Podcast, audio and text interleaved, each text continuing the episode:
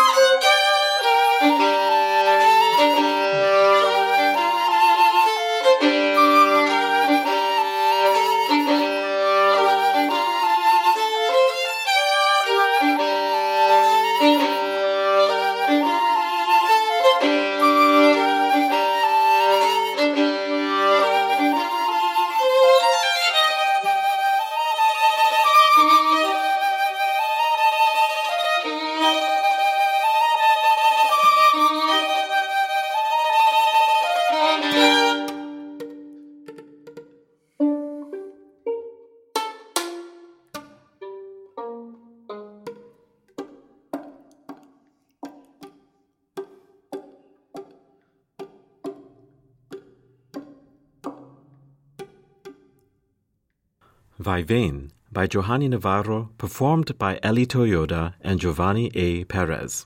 Vaivén was performed virtually for an event presented by New England Public Media in January 2021.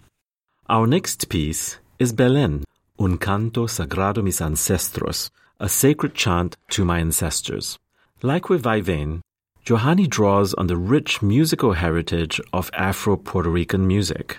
Belén honors the legacy and heritage of her ancestors and incorporates the rhythms of Bomba, the Puerto Rican dance rooted in the island's African heritage. When I started as a composer, I would hear the music in my head in these African, Caribbean, Afro-Caribbean styles. The most complicated thing is translating that into what we call classical music or art music. In this case, what we call bomba, which is traditional music style folklore in Puerto Rico. I use that as a base because Belén is actually a toque de bomba. And I use that rhythm and I exploit that in the melody, the harmony, and of course the rhythm.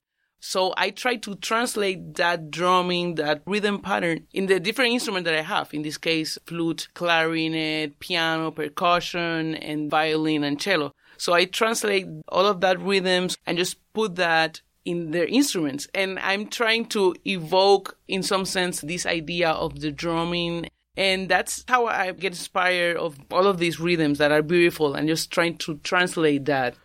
Here's Johanny Navarro's Belén, performed by the Victory Players.